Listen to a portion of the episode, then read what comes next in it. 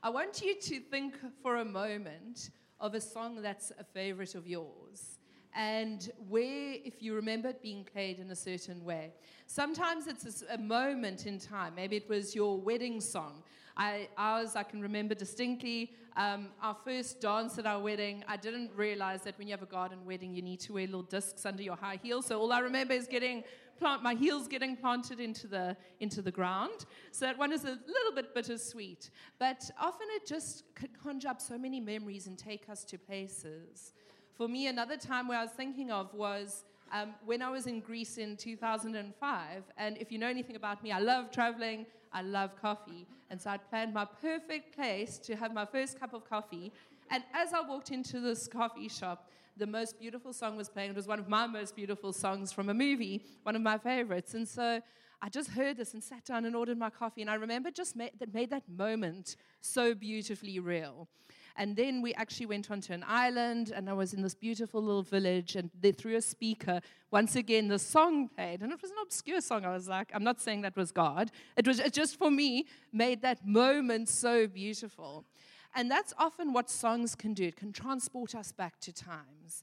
And what I actually really love about our community Sundays is it actually engages all our senses in worship as we pray together, sing, share around God's word. We hear, we see what God is doing. We even have some food together, and it just makes it so memorable. It's becoming a lot of the kids in kids' ministries' favorites too, but I think that's the cupcakes. Um, but there's so many things as we engage our senses in celebration that really help us to remember moments. And the psalm that we're going to be looking at, we've been doing a series, Jesus in the Psalms. And there's a Jesus, if you know kids' Bibles, there's one called Jesus Storybook, and their logo is every page whispers his name. And it's often like that in the book of Psalms, that psalm after psalm, they just beautifully whisper out his name. And so this is one that we're going to be looking at. But I sometimes think we miss out a little bit on the significance of the Psalms because in the Jewish communities, they were often sung. And they were sung as they were walking around celebrating as part of the feasts. And this would be those moments where they would sing these songs. And the psalm I'm going to be looking at today, Psalm 118, comes from some scriptures in the psalm, Psalm 113 to 118, which is known as the Hallel. And Hallel, the Hebrew word, it's the Hebrew word for praise, where we get the word hallelujah from. And it's still sung today. You can watch YouTube clips on it. I watched this one. It's quite interesting to see. The irony is, I don't know if you can see in the corner, it says very smally, uh, very small, smally, what's that? very small. Keep calm and be Jewish. So I don't know if you, I don't want to insult you if you have Jewish roots, but I'll throw in Greeks and Italians are not known for being calm. Um, and this is quite an interesting clip that I was watching, but I didn't add it. It doesn't add real value, but quite interesting to see that this is still sung today as part of the Passover celebration at the Seder meal. And so these Psalms are significant for any Jewish person, and they would have been in Old Testament times. This psalm also happens to be significant for people that love numbers. I'm not sure there's anything particularly spiritual about this because um, chapters and verses were added to the Bible in the 1500s in the Geneva Bible. But basically, if you actually counted the chapters, I'm not sure who has time to do that, but someone counted the chapters in the Bible, and the middle of the Bible is Psalm 118. And apparently, verse 8 is the middle, slapdash in the middle verse of the Bible. Um, but it's also before the longest chapter, shortest chapter, sorry, it's, bef- um, it's before the longest chapter in the Bible and after the shortest, because the shortest is Psalm 117 and Psalm 119 is the longest. So thank goodness that Psalm 119 isn't included in the Jewish festivals, otherwise, we'd be there for a week. It's the longest, it would take them forever to sing. But it's a very spiritually significant chapter. And obviously, every verse in the Bible and every, even every comma, we are told um, in God's word, is there for a reason. Every, it's there for a purpose. Um, but this seems to be a scripture that a lot of people have held on to. Martin Luther had this to say about Psalm 118. He said, This is my own beloved psalm. Although the entire Psalter and all the Holy Scriptures are dear to me, as my only comfort and source of life. I fell in love with this psalm especially. Therefore, I call it my own. When emperors and kings, the wise and the learned, and even the saints could not aid me, this psalm proved a friend and helped me out of many great troubles. As a result, it's dearer to me than all the wealth, honor, and power of the Pope, the Turk, and the Emperor. I would be most unwilling to trade the psalm for all of it. And I think if you, when we read it just now, you're going to see the significance of it. Just takes us almost through every emotion and every aspect of God's character. And so a lot of us takes us through the work of God, but then it also has some, some parts that speak into Jesus and what he did. But another interesting one was John Wycliffe, the, the famous Protestant reformer. Now, in his day, people thought he was preaching absolute heresy. And so he fell sick because he was exhausting himself with all the work he was doing for God's kingdom. And so when he fell sick, people thought he was going to die. So what happened is a whole lot of the monks, the friars gathered around and they were encouraging him. Firstly, they were saying they were wishing him well in, in, his life and just saying, I hope you get better. And then they turned quite quickly and said, Would you like to do your final confession? And were encouraging him to do a great confession. And that would be good for them because then he would basically recant, he would turn away from everything he had taught. And so there's a well known verse in Psalm 118, which you might know, and it's actually a really beautiful one. It says, I shall not die but live and proclaim what the Lord has done. But his response, after listening to them and them talking him up and explaining to them why he should do it, he got his aide to prop him up. And they're propped up. He said these words to them. He said, I shall not die, but live and proclaim the evil deeds of the friars. And at that, they, they left, probably more angry than before. Um, so, this seems to be a very well known psalm. It is quoted um, quite a lot in the rest of the Bible. In the book of Ezra, when they're laying the foundations for the second temple, this song is sung, and we see that in Ezra chapter 3 as they, as they say, as prescribed by David, king of Israel, with praise and thanksgiving, they sang to the Lord, He is good, and His love towards Israel endures forever. And that is also through that verse, that's why we say that King David wrote this particular psalm. But not only that, it's an interesting one to reflect on because this would have been part of Jesus' worship, his last worship experience with his disciples in the Passover as he journeyed to the cross. Because Psalm 113 to 118 was part of this, Hallel was part of this Passover, it would have been a part of his Passover meal. And as he leaves, we are told in, in Matthew and in Mark, but in Mark it says this after um, they, had, they had drunk together and eaten together, um, in verse 30, when they had sung a hymn, they went out to the Mount of Olives. And this would have been that song that they had sung, this part of the scriptures. And so it's interesting to, to read it in that context and thinking, I wonder what was on Jesus' mind as he's singing that and singing about God's goodness, but God's wrath is going to be unleashed on him. But also knowing that in some of these words is it's speaking into who he is and the work that he is going to be doing. And so it must have been a rather strange experience to be part of this worship and see this history being brought out in this moment in salvation history being brought out before, before the disciples' eyes. But we also know from there, he goes into the Garden of Gethsemane and he prays and he has deep anxiety and anguish. So even though God is mighty, there's a journey that he's about to embark on that is painful. And so let's read Psalm 118 together. And we're only going to be looking at a very simple two sentences, actually, um, from the scripture. But it's such a beautiful scripture that it's, it's worth reading it all together in Psalm 100, um, 118. Give thanks to the Lord, for he is good. His love endures forever. Let Israel say, His love endures forever. Let the house of Aaron say, His love endures forever. Let those who fear the Lord say, His love endures forever.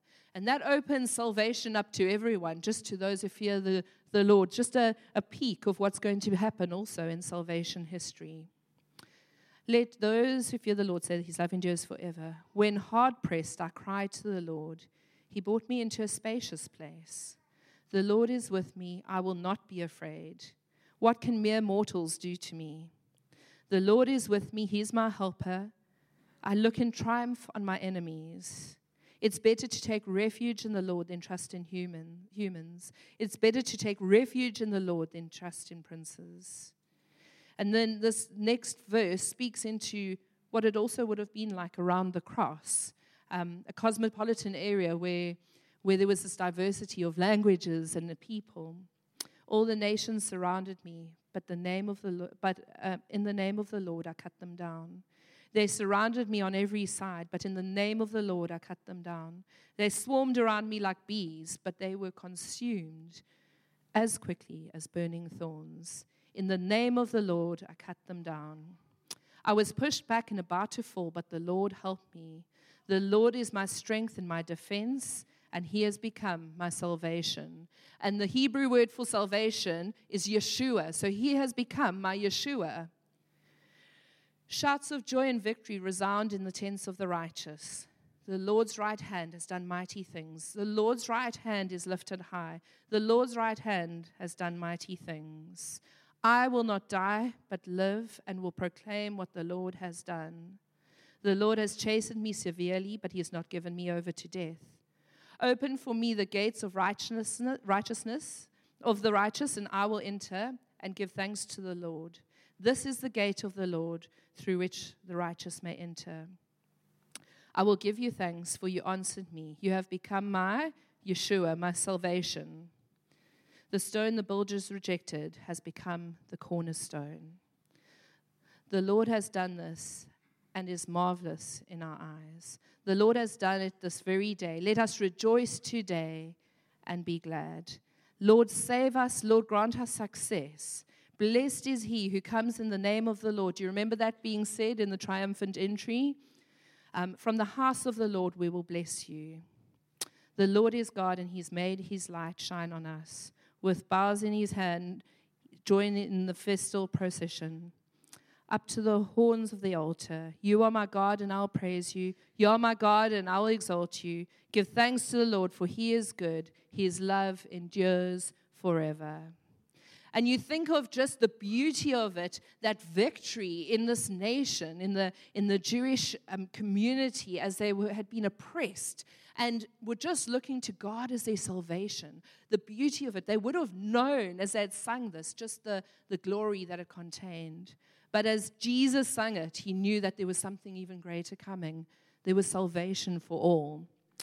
And so we're going to be looking at that simple messianic prophecy in verse 22 the stone the builder rejected has become the cornerstone. And it's so pivotal in our faith that if we understand this, we really get an entrance into salvation and understanding what salvation really means. Um, but with this, this, this specific phrase is the most quoted Old Testament in the New Testament. It's quoted throughout the Gospels. Um, it's also quoted by Peter in Acts chapter 4. And then Paul alludes to it in Ephesians 2, verse 20, and then it's also spoken about in 1 Peter. So it's mentioned many times. It was a very important phrase. And you think about the statement, firstly, the rejection, the stone the builders rejected and how this would have been something very common for David, who wrote the psalm. Um, if you think of his journey into becoming king, when there's a time where they're needing to anoint a king, and they're all the obvious choices of the brothers, and every one of them looks amazing. They're older than him, they're greater, and they are presented, but it's not that one, it's not that one, it's not that one, it's not that one. Until the question gets asked, is there anyone else? And where is David? He finds himself in the field tending the sheep. Think about the journey of Jesus. He's rejected, rejected, rejected. He isn't presented what as the way the world would have expected him to. He doesn't come as a, as a priest. He doesn't come wearing all the garb. He doesn't come with all the legalistic terms and all the judgmentalism. He comes in his way. And where is he found? Not amongst the spiritual of those days who thought they were awesome. He was found tending to the sheep. And you see these journeys after journey of people in the Bible who suffered rejections. Um, we call some of those people types of Christ because they showed us this pattern of how God was going to work in salvation history.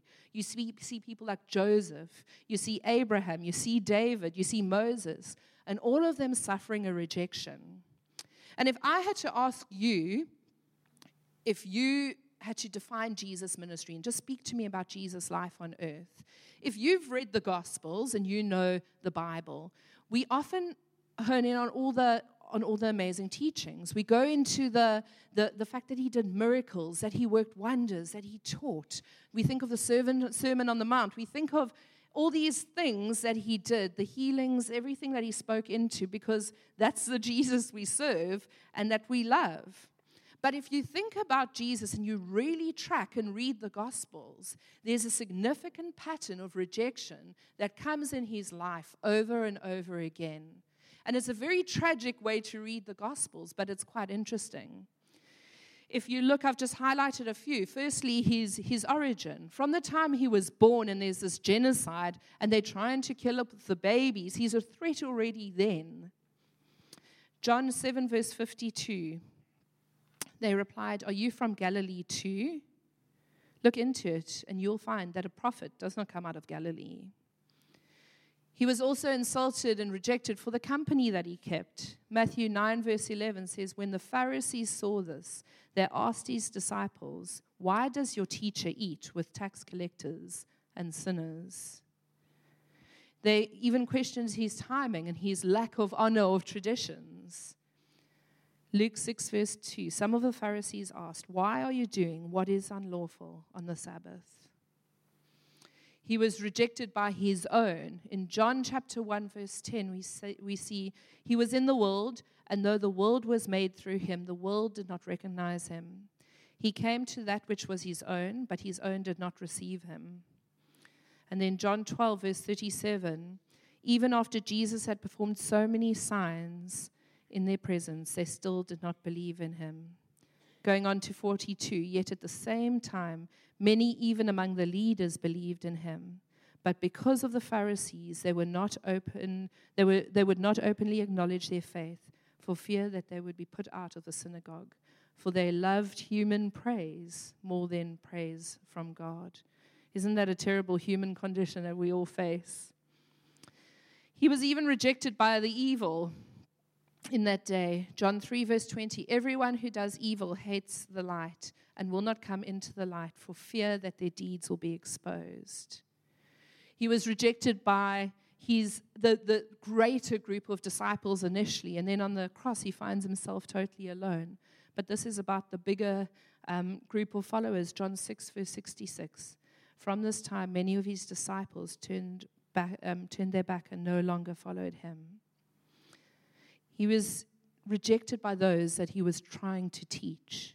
John 8, verse 58 says, Very truly I tell you, Jesus answered, Before Abraham was, I am. And at this they picked up stones to stone him, but Jesus hid himself, slipping away from the temple grounds. And you think about times where, like the rich young ruler, where Jesus was setting the bar too high and just he couldn't, he was asking too much. The price tag of following Jesus. When people simply forgot what Jesus had done, when he healed them. And you think that that even that statement, the, the, the, the stone that the builders rejected, the builders are the ones that should have known better. If you think about in your own home when you got someone, if you got someone to build or do an extension, you get the best architect and the best builder because they know what needs to be done to keep a structure up. But here we see that even the builders of those days, the religious, didn't recognize in Jesus who he was and rejected him. But in God's kingdom, we also see that, that even from that rejection, an amazing story is turned around. And that is often like it. I don't know if you love those movies where people go and they face rejection after rejection and face hard times in their life and they get like a million no's and they finally get the one yes. And those are those stories of victory. And it's the same in God's kingdom that these rejections turn into just part of God's salvation history. And it becomes part of our faith foundation. because now the one that is rejected becomes our cornerstone. And if you know anything about building in ancient days, and there were some magnificent buildings, these weren't average little buildings with stones. If you think about it, they didn't have the machinery to dig the deep foundations and everything that was required. But if you go to Rome and Greece and Israel, you'll see the most astounding buildings. They were craftsmen who knew how to build. And what they did is they developed these skills. And one of them was this cornerstone or capstone where everything was lined up and that would create this precision, this way of building that would ensure that the house wouldn't crumble. So that very cornerstone was the first one laid to set the reference for everything else that, that would happen. And if you've also traveled around to, to maybe diverse, more diverse countries, you might see houses built on stilts to withstand the things that go around them, and they need to be high. You might see some built in, in rocks. If you think of like the, the persecuted church, a lot of them in Turkey, you can see these, these homes built into rocks. You can see these places if you go to a place that's prone to earthquakes, then they're reinforced to withstand the earthquakes. The house is perfectly designed for what is needed in that environment. And when it comes to salvation, God perfectly designed exactly what is needed for salvation and it came in Jesus Christ. Acts chapter 4 explains it well. It's in verse 11. Jesus is the stone your builders rejected, which has become the cornerstone. Salvation is found in no one else, for there's no other name under heaven given to mankind by which we must be saved.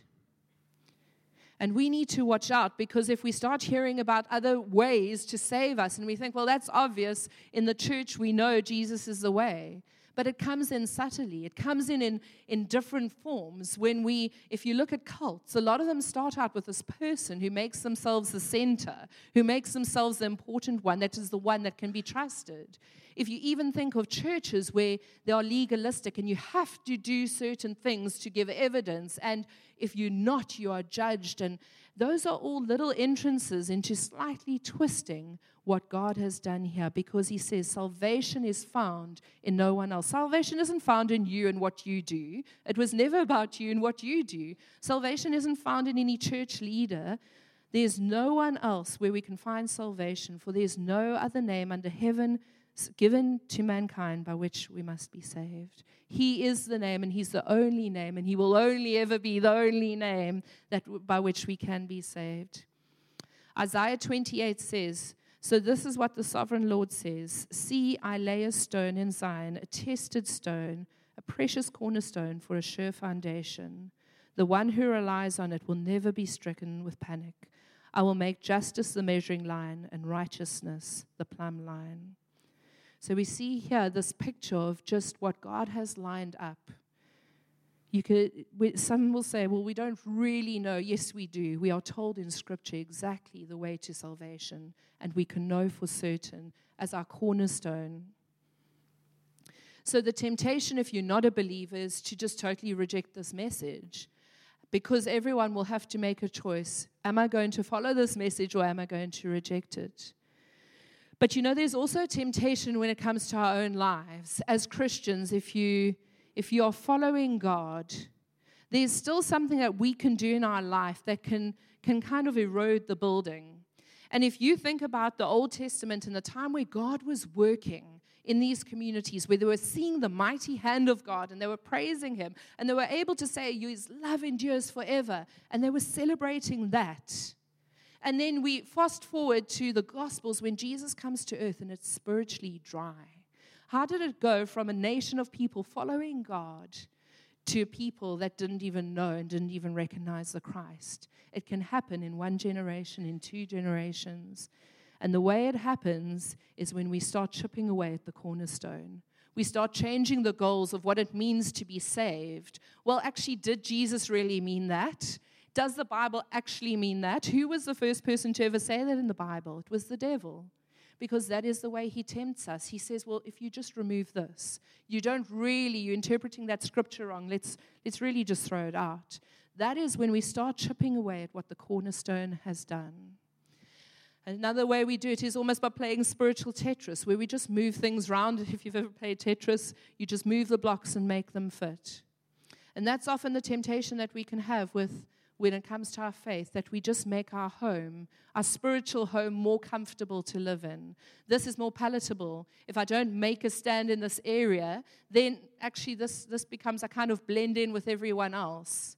And there's a real danger when we, we look at ways of accommodating people who have different beliefs and saying, actually, yeah, you might be right. Maybe this is a road. We don't actually know. When actually we're told that we can know and we do know. That's when, we, when we're letting circumstances dictate our faith and not the other way around. We have chosen to move the cornerstone, and that is the house that will collapse. It's the one that won't stand firm when the storms hit. And so we need to make sure that we keep the cornerstone in its place, that we're lining up what it means to have faith and to trust in God, what salvation means, what God in our own life means.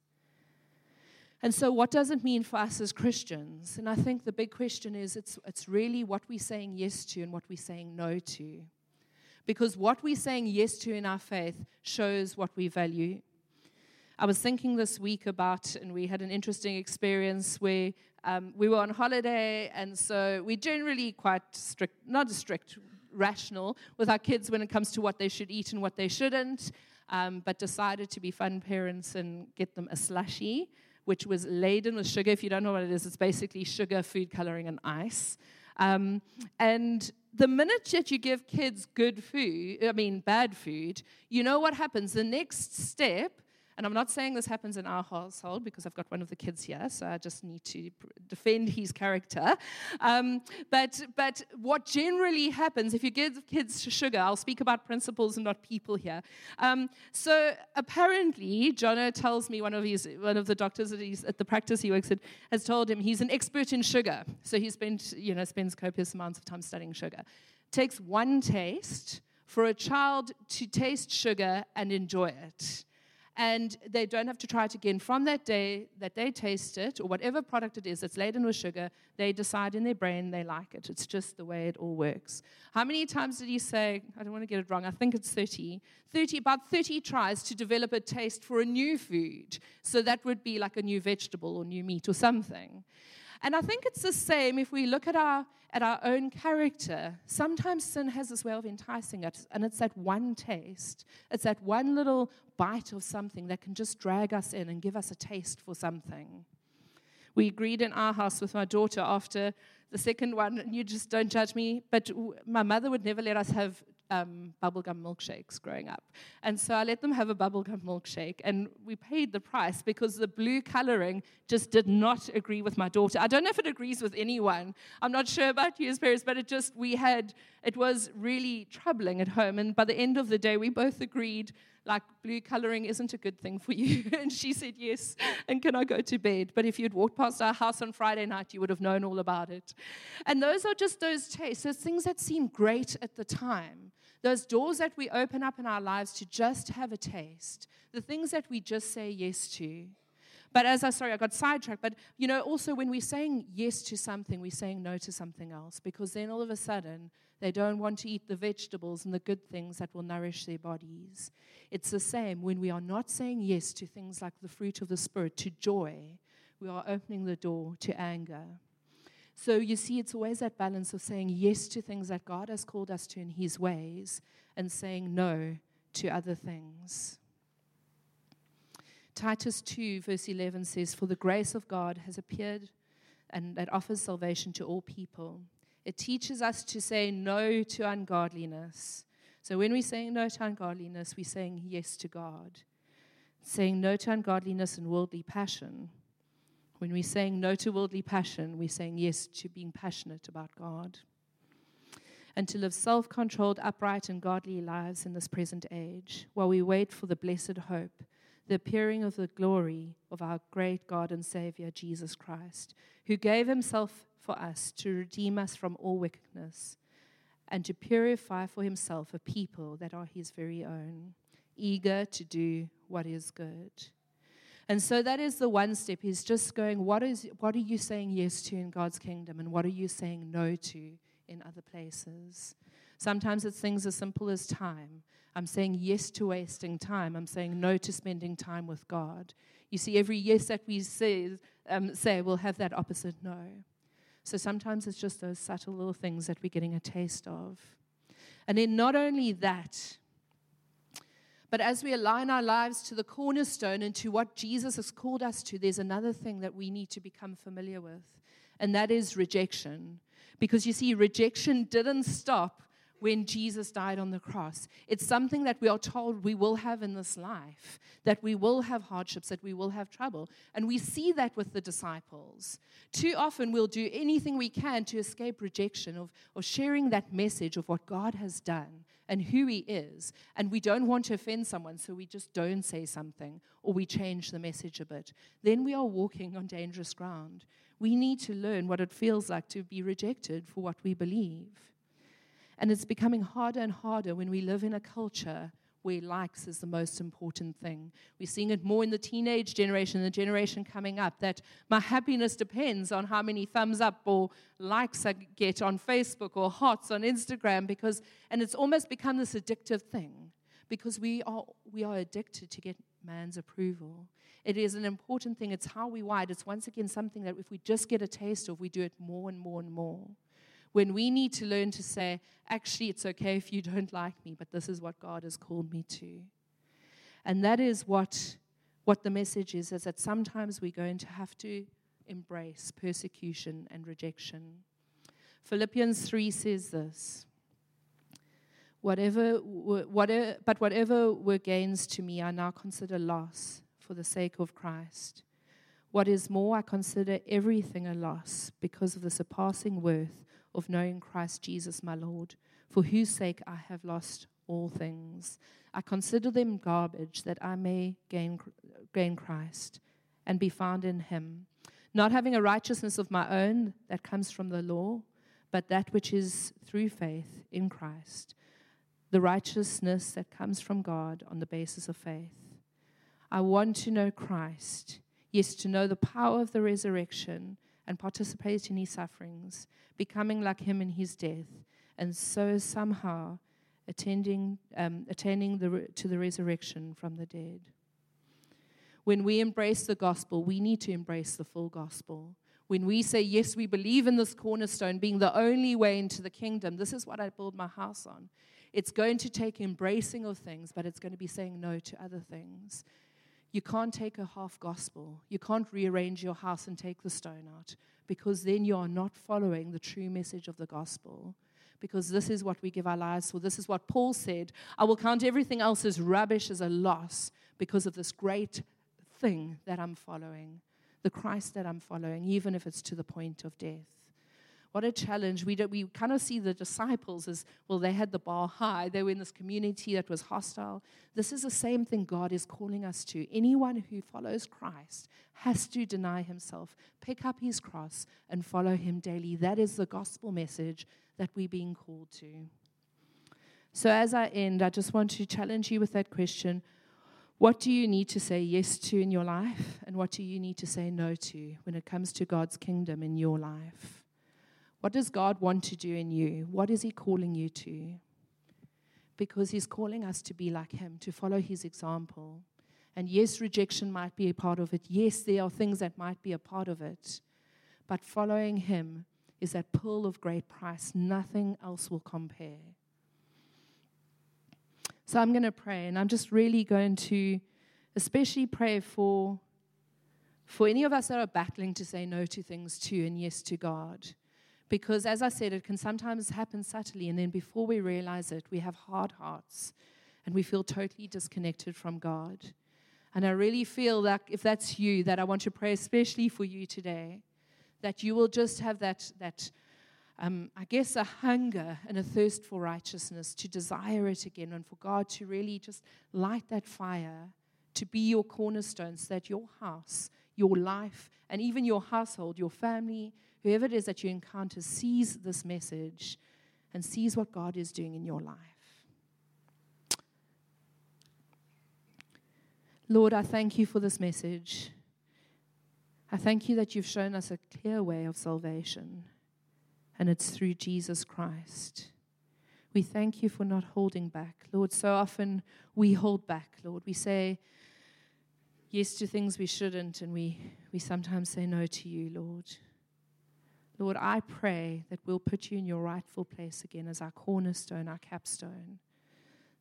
That your word will become the measuring point by which we orientate our lives. Lord, we know that yeah, in this world we do have troubles. There is rejection. There are times when this calling is a hard one. But Lord, you really are so beautiful, so worth it, Lord. And Lord, I especially pray for anyone here who may be battling to say yes to you, to completely surrender. Lord, that you will just, yeah, that they'll find your heart. Lord, that they will, your word says you reward those who earnestly seek you. Lord, that we'll just earnestly seek you and find you, Lord.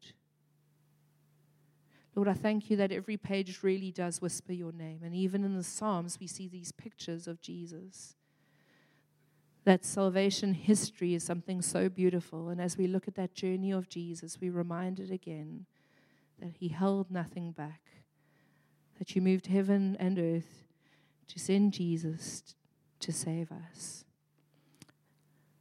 Lord, we don't want to be a people that say no to you. We want to make our homes and our hearts available for you to move. So, Lord, we just commit each person that's here, and we know we, we're all on a different journey with you, Lord. But may our eyes be fixed on you. You're the prize, you're the goal, and it's all about you and for your name's sake. Amen.